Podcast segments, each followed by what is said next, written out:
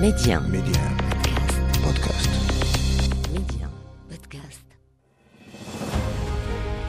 يقال من لا تاريخ له لا مستقبل له والتاريخ المغربي ماض مجيد يحفل بالوقائع والأحداث أفتح معكم أنا محمد الغول كتابه وأختار لكم منه كل أسبوع صفحة من صفحاته المشرقة صفحات من التاريخ ميدي 1 محمد الغول تاريخ المغرب. معركة إيسلي مظهر من مظاهر التضامن المغربي التاريخي وغير المشروط مع شقيقه الشعب الجزائري في مواجهة الاستعمار. تضامن غالي التكاليف بتداعياته المباشرة وغير المباشرة. أحكي لكم القصة.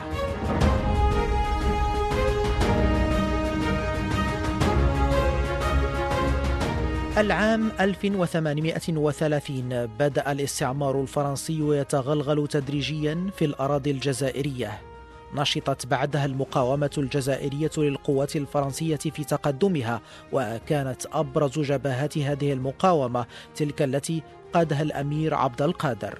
هذه المقاومة ومنذ بداياتها كانت الأراضي المغربية تشكل قواعد خلفية لها للانسحاب والتموين.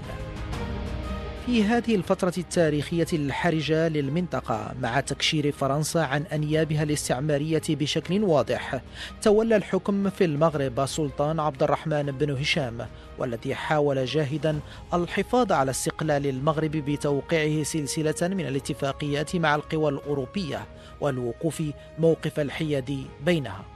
هذا الموقف اختلف تجاه المقاومة الجزائرية التي أغدق عليها السلطان بكل أشكال الدعم من الأسلحة والتموين والأموال. دعم تواصل رغم الامتعاض الفرنسي الواضح والذي تفضحه المراسلات التاريخية لهذه الفترة. العام 1842 سيلجأ الأمير عبد القادر أمام تقدم القوة الفرنسية إلى المغرب. لجوء استغلته فرنسا ذريعة للتحرش بالمغرب حيث تقدمت القوات الفرنسية من تلمسان إلى مدينة للامغنية التي تبعد عن مدينة وجدة بنحو 30 كيلومترا مقيمة قاعدة أمامية محصنة بخندق وعدد من المدافع. مراسلات قائد الجيش الفرنسي الجنرال بيجو كانت تتوالى إلى ممثل السلطان بوجدة مهددة ومطالبة مرة بتسليم الأمير عبد القادر. ومرة أخرى السماح له بمطاردة القبائل الجزائرية داخل الأراضي المغربية. ومرة باحتواء الأمير وقواته داخل التراب المغربي ووقف غاراته على الجيش الفرنسي.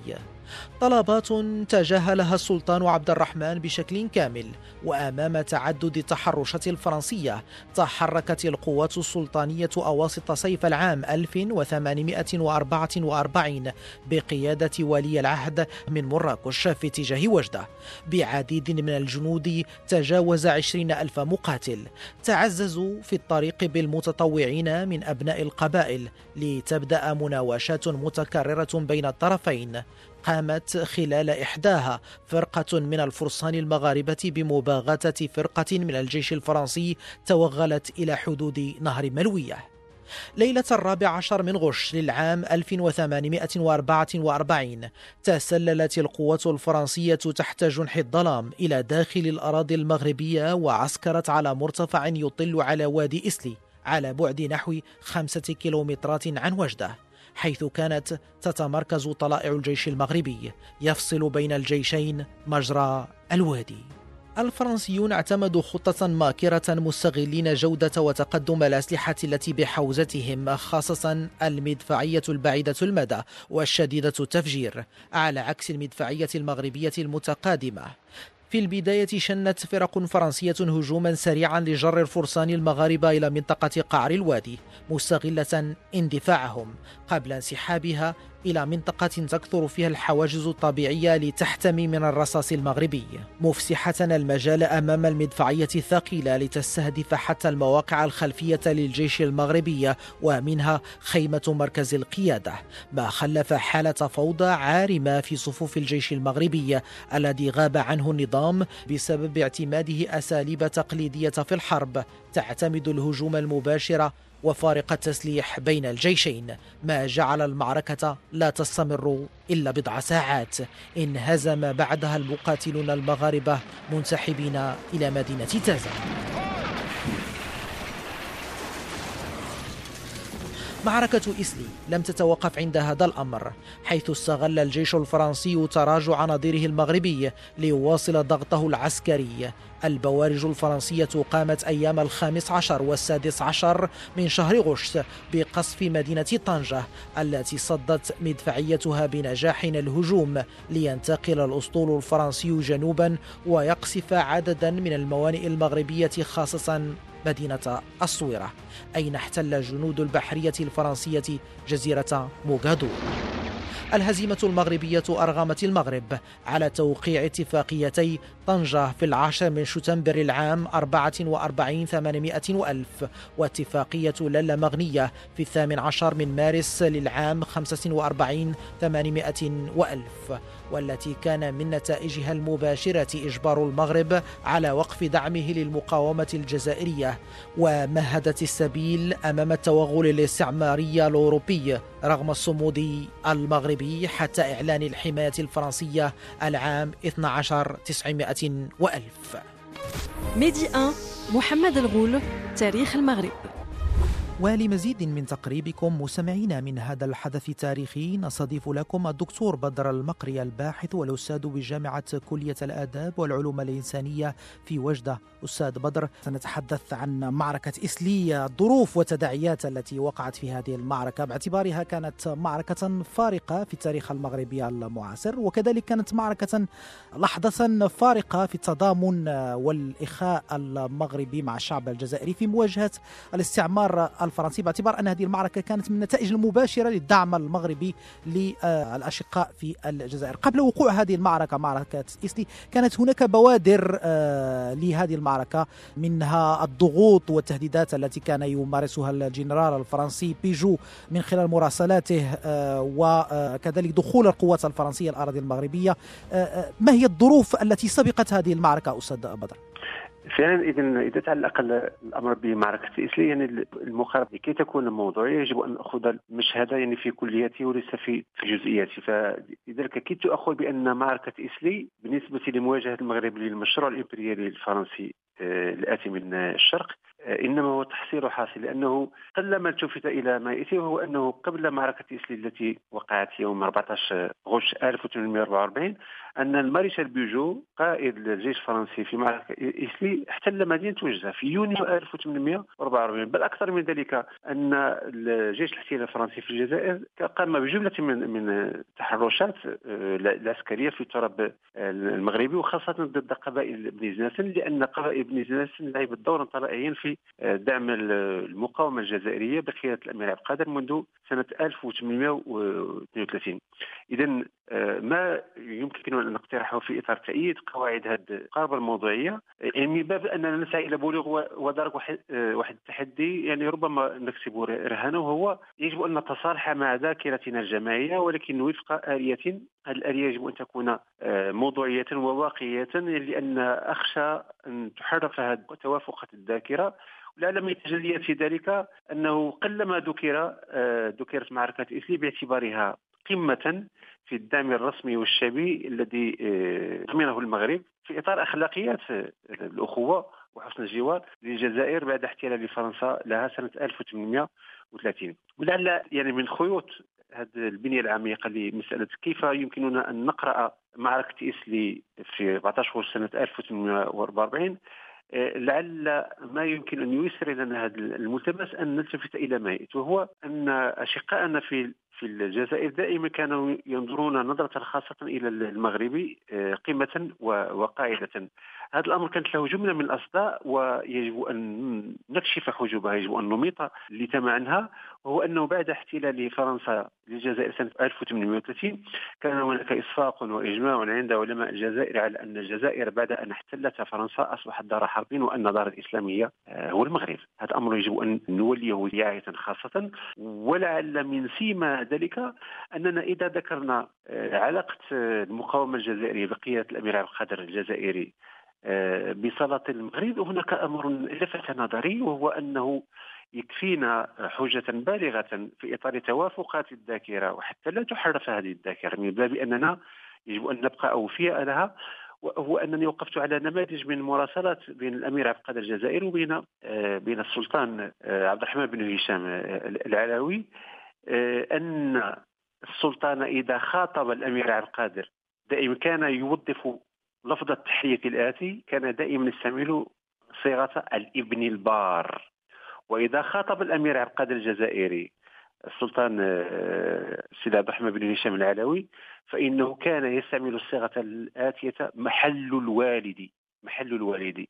فطبعا أن هذه التفاصيل يعني المرتبطة بالسياق العام لمعركة إسليم إنما هي فرع من أصل وهذا الأصل يجب أن نضع فيها النقاط على الحروف. إذا هذه العلاقة الروحية آه، بين الشعب الجزائري وبين بين سلاطين المغرب وطبعا هذه الحجة التي جرت على لساني قبل قليل إنما هي تؤكد ويعني تنيط بمهمة خاصة يجب ان نرتقي إلى مقام أننا نقرأ تاريخنا في إطار توافق هذه الذاكرة قراءة موضوعية. عندما أشرت قبل قليل إلى أن المارشال بيجو قبل شهرين قبل معركة اسلي قام بمغامرة واحتل مدينه وجده في يونيو سنة 1844 ولكن على أساس أن تقاطع بين احتلال وجده في يونيو 1844 ومعركه اسلي وهو أن الأمر يتعلق بعقاب جماعي للمؤسسة السياسية والعسكرية للاحتلال الفرنسي للمغرب قمة وقاعدة علاش لأن المغرب كان منذ سنة 1830 آه، إلى غاية استقلال الجزائر قاعدة خلفية لدعم ثورات التحرير في الجزائر من شأن هذه العلامات. أن تكون علامات دالة على أساس أننا يجب أن نقوم بصبر غور قراءة آه، معركة سيسي قراءة موضوعية. فلذلك عندما نتحدث عن عن عن معركة اسلي اذا بالإضافة إلى ما اشرت إليه أن الأمر كان يتعلق بعقاب جماعي تعلق الأمر بالمغرب آه، الرسمي أو بالمغرب الشبيه على على دوره الطلائعي والرائد في دعم المقاومة الرائدة للأمير عبد القادر الجزائري. أستاذ أستاذ بدر أستاذ بدر أشرت إلى نقطة مهمة قبل قليل. المراسلات وما تكشفه المراسلات نعم. ربما كانت واضحة تكشف أن السبب الذي يدفع القوات الفرنسية للتوغل في المغرب واحتلال مدينة وجدة كانت تطالب بشكل واضح بانها إما أن تطارد هي المقاومين والقبائل الجزائرية إلى داخل الأراضي المغربية وأن يسمح لها المغرب بذلك أو أن المغرب يسلم أمير عبد القادر أو أن يحتوي يحتويه داخل المغرب وأن يمنعه من مهاجمة القوات الفرنسية داخل الجزائر. إذا الأمر كان واضحا ربما من خلال هذه المراسلات آه، أستاذ بدر. لأن المو... هذا الأمر يجب أن لا ننساه هو أن المواقف المبدئية كانت ثابتة غير طارئة أو متحولة. كانت ثابتة يعني أن القرار السياسي كان بالنسبة للمغرب في دعم الجزائر بعد احتلالها من طرف فرنسا سنة 1830 كان في إطار توافق بين المؤسسة السياسية والمؤسسة العلمية. وهنا بالنسبة للتراث الفقهي آه، زاخر عند المغاربة آه، في في مسألة كيف أن المواقف كانت مبدئية ايا كان الثمن لأن المغرب دفع ثمنا غاليا لأنه لا يجب أن لا ننسى هذا أمر لا يزال لساني رطبا به وهو أن معركة اسلي وبهزيمة الجيش المغربي إنما كانت ضريبة غالية الثمن هي للموقف المغربي الرسمي والشعبي لدعم الجزائر بعد احتلال آه، فرنسا سنة 1830 عندما نتحدث عن المواقف المبدئية ليس فقط في المراسلات آه، السلطانية. خاصة عند السلطان عبد الرحمن بن هشام أو عند والده محمد بن عبد الرحمن بن هشام. ولكن في موازاة ذلك كانت هناك يعني ما وطد هذه المواقف المبدئية أو القرار السياسي للسلطان عبد الرحمن بن هشام هو نخبة المثقفه يمثلها العلماء كانوا رعيلا ومقدما في توطيد وتقوية تلك المواقف المبدئية. للوقوف في إطار إخلاقية الأخوة وحسن الجوار. ويمكنني أن ان أشير على على سبيل المثال الحص وليس فقط عند النخبة المثقفة عند المغاربة حتى عند الجزائريين. مثلا أن الأمير عبد القادر الجزائري إذا ما صارت بذكره الركبان هو أنه استفتى علماء المغرب. فكان جواب علماء القرويين كان فاصلا في هذا الأمر هو وجوب مد يد العون للجزائريين في مقاومة الاحتلال الفرنسي في إطار توافقات بين القرار السياسي والقرار الفكري الذي عبر عنه علماء القرويين. وفي هذا الباب يمكننا أن, أن هناك مثلا أجوبة لأحد جلة علماء القرويين وهو سيدي علي التسولي الذي توفي سنة 1840 أي سنتين قبل معركة إسلي ويعني فتاوى هو فتاوى جملة من علماء القرويين في هذا الباب هي واضحة. ولكن الخطر كل الخطر هو أن البعض يسعى إلى تبخيس دور المغربي فلذلك إن أقم الحجة فالحجج لا تعد لا تحصى تعلق الأمر بالمراسلات السلطانية أو حتى بالنسبة للرصيد الفكري الذي آه، يعني كان العلماء المغربيين مبرزين فيه في إطار الدعم الفكري والعلمي. للجزائر بعد احتلالها سنة 1830 إذا هذا الذي قصدت إليه أن المقاربة إن أردنا أن تكون موضوعية فإن الأصل فيها وأنه لا يعني صوت يعلو فوق صوت البرهان. فلذلك البرهان ناطق آه، بالدعم المغربي سواء كان هذا الدعم رسميا أو أو شعبيا آه، في في إطار مواقف مبدئيه ولكن من أستاذ بدر ربما أستاذ بدر ربما الدعم كان واضحا من أن الجيش المغربي الذي آه، شارك في معركة اسلي كان جيشا سلطانيا آه، قاده آه، ولي العهد آنذاك. ربما انضم إليه بعض المقاتلين من القبائل المغربية في الطريق لكنه كان جيشا سلطانيا دليل على أن المغرب الرسمي كان يدعم الأشقاء الجزائر في معركتهم ضد الاستعمار. تحدثنا عن الظروف التي سبقت المعركة أستاذ بدر. الظروف التي وقعت فيها المعركة والتي أدت إلى انكشاف ظهر المغرب أمام الاستعمار وانتهت بهزيمة المغرب. الظروف التي أدت إلى هذه الهزيمة بهذا الشكل هل هي ترتبط فقط بوضعية الجيش المغربي النظامي غياب ربما تسليح حديث طريقة القتال؟ هناك أسئلة تطرح مثلا آه، موقع الموقع الذي تم اختياره للمعركة. ولماذا لم يشارك الأمير آه، عبد القادر آه، في المعركة بقواته؟ أسئلة كثيرة. الظروف التي حدثت فيها المعركة معك أستاذ بدر. فعلا هناك يعني جملة من القضايا والإشكالات يمكننا أن نستنبطها من من المعركة في إطار كليات فكريه هو أن كأن المعركة فرضت آه، على الجيش المغربي. تعلق الأمر بالزمان أو بالمكان. لأن حتى المكان ما يعرف بكتية سيدي عبد الرحمن في ضواحي مدينة وجة إنما كان شبه فخ. فكأن كان كانت هناك كانت هناك مباغتة. ثم أن أنه لو كان هناك هامش من الوقت وكانت البادرة للجيش المغربي ليختار الزمان والمكان ربما قد تكون النتيجة في شكل مغاير للهزيمة. ثم يضاف إلى كل ذلك لنكون موضوعيين أن أن هزيمة إسلي والتي يعني أكرر وألح وأكون ملحاح فيها أنها كانت عقابا جماعيا سلطته سلطات الاحتلال الفرنسي في الجزائر على المغرب لأنه كان يدعم رسميا وشعبيا مقاومة الأمير عبد القادر الجزائري. قلت بأن القضايا والإشكالات الكبرى هي مساله مساله الحداثة لأن القوة النارية التي استعملتها المدفعية الفرنسية آه، وهذا في حقه كان له آه، كان له صدى خاصة عند كتابات علماء المغرب في أن معركة إسلي وهزيمة الجيش المغربي بينت بصورة جلية وواضحة آه، القطيعة بين الأسلوب وبين التكتيك وبين الاستراتيجية العسكرية التقليدية وبين الاستراتيجية العسكرية الجديدة. فلذلك سؤال الحداثة والنهضة فمن ثم أنا من الذين يقتفون أثر المؤرخ المغربي الفد محمد المانوني رحمه الله عندما قال بأن هزيمة معركة إسلي آه، إنما كانت نقمة في طيها نعمة فلذلك السيد محمد المانوني رحمه الله قال بأن 14 سنة 1844 فتحت الباب على مصراعيه أمام أمام الأسئلة الآتية كيف السبيل إلى تحديث المغربي إلى الدخول إلى الالتحاق بالركب الحضاري. وهنا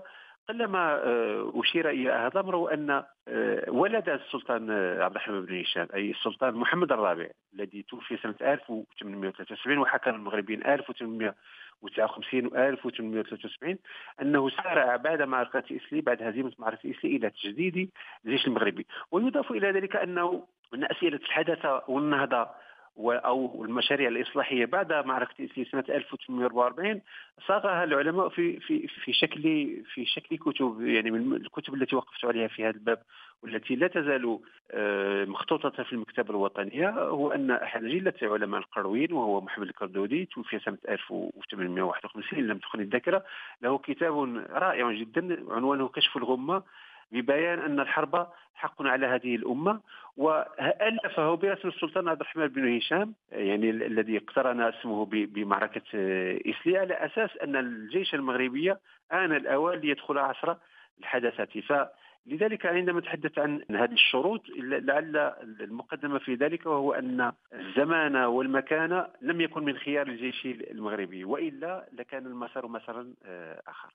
أستاذ بدر بعد المعركة مباشرة ربما كأن الجيش الفرنسي اكتشف بأن هناك ضعف لدى القوة المغربية فأراد أن يستغلها بشكل مباشر بدأت البوارج الفرنسية في مهاجمة مجموعة من الموانئ المغربية تم احتلال جزيرة موغادور ومهاجمة ميناء طنجة آه، موانئ صغيرة آه، أصيلة العرائش حتى قصف آه، ميناء الصويرة كأن الحماس أخذهم ليحتلوا المغرب بسرعة بعد أن اكتشفوا أن ربما ليس هناك قوة عسكرية مغربية قادرة للدفاع. تداعيات المعركة آه، أستاذ بدر؟ يعني تداعيات آه، آه، يعني على المستوى عندما نقرأ يعني المشهد في أبعاده الاستراتيجية. دائما نربط بين بين بين أمرين وهو أن المغرب كأنه فقد هيبته بعد انتصار الباهر في في معركة وادي المخازن. يعني رغم يعني المساحة الزمنية ولكن عندما نقرأ التاريخ هذا هو التاريخ الوقائع إنما هي علامات دالة وفاصلة. هذا الأمر الأول الأمر الثاني هو أنه لا مغالاة إذا ذهبنا إلى أن احتلال فرنسا للمغرب بعد معركة إسلي إنما كانت قضية وقت فقط. والدليل على ذلك هو أن قلنا بأن المارشال بيجو أراد أن يعاقب المغرب الرسمية والشعبية قبل معركة إسلي فاحتل وجد في يونيو 1844 بعد معركة إسلي أنه أن فرنسا احتلت مدينة وجدة سنة 1859 وتوالت ثم كان هناك الاحتلال الكبير عندما دخل المارشاليوتي مدينة وجدة يوم 29 مارس سنة 1907 ثم هناك أمر آخر. هذا الامر آخر في إطار هذا العقاب الجماعي. يعني فلذلك أقول ليس من باب التبجح أو المني ولكن من باب أن للذاكرة أخلاقيات يجب ان نكون أوفياء لهذه الذاكرة. حتى لا تحرف وحتى لا يبخسها البعض. وهو ان أن أنه من عواقب هزيمة ايسي معاهدة المغنيه يوم 15 مارس سنه 1875 أن الاحتلال الفرنسي اقتطع أجزاء كبرى من الصحراء الشرقية والجنوبية الشرقية للمغرب. بلاد التوات قرارة بشار العباد لا تندف واللائحة طويلة في في هذا الباب. مسألة أخرى وهو أن أنه حتى بعد آه، معركة إسلي المغرب وقف مع, مع الأمير عبد القادر ولا أدل على ذلك أن أن الأمير عبد القادر بعد تلك المعركة نزل في قلعية في قلعية وساندته ساندته ماديا ومعنويا قبائل ستوت والمطاصة وبواحي إلى غير ذلك كانت هناك معارك في في في كرتو في في, في قلعيه قبل أن يستسلم الأمير القادر في توجنبير سنة 1847 ثم أن هذا العقاب الجماعي الذي سلطه الاستعمار الفرنسي أو الاحتلال الفرنسي في الجزائر ضد المغرب أنه كانت هناك حملات عسكرية كبرى كانت هناك سياسة الأرض المحروقة. التي قام بها الاحتلال الفرنسي ضد بني ناس سنة 1852 سنة 1856 لائحة طويلة في في في, في هذا الباب. إذا لعل الأجدر والأحق عندما نضع السؤال الآتي كيف السبيل إلى أن نقرأ معركة إسلي أقول بأن الماضي هو قضية الحاضر والمستقبلي إذا يجب أن نسعى إلى تحيين وتفعيل قراءة وقائعنا يعني خلال معركة إسلي في هذا النموذج ولكن على أساس أنها تكون محطة. هذه المحطة تكون إنما عبارة عن لبنة في إطار آه، قيم الأخوة وحسن الجوار. ولكن أقول مرة أخرى وأنه معركة إسلي في باعتبار شكل أو نموذج من نماذج الدعم المغربي الرسمي والشعبي للأشقاء في الجزائر بعد احتلال بلادهم سنة 1830 كانت لها أصداء كبرى. مثلا إلى كيف يمكن أن نفسر أن عندما تحدثت عن عن مدينة وجدة أن وجدة كانت قاعدة خلفية لجيش التحرير الجزائري. أو يعلم الناس أنه بقرار سيادي للمغربي أنه بعيد استقلاله أن إحدى أكبر سكنات الجيش الفرنسي في مدينة وجة سلمها المغرب رسميا لجيش التحرير الجزائري. ما آه، أصبح يعرف بالتكانة آه، العربي بالمهدي. وكانت قاعدتين لأركان جيش التحرير الجزائري. ويعلم الناس أنه حتى بعد استقلال المغربي سنة 1956 أن الطيران الحربي الفرنسي قام باعتداء جوي على مدينة وجه في فبراير سنة 1962 ست سنوات بعد استقلال المغرب. وإذا هذا هو التاريخ اذا أعطيناه الفرصة فلا يمكن إلا أن ينظر إلى الأمام. لذلك مسألة الدعم المغربي آه، الرسمي والشعبي إنما هو تحصيل حاصل في إطار مواقف المبدئيه. الأستاذ بدر المقري الباحث وأستاذ التاريخ بجامعة محمد الأول بوجدة، شكرا جزيلا لك على هذه المعطيات القيمة. مستمعينا يتجدد لقاؤنا الأسبوع المقبل مع حدث تاريخي آخر من تاريخ المغرب. ميدي 1 محمد الغول تاريخ المغرب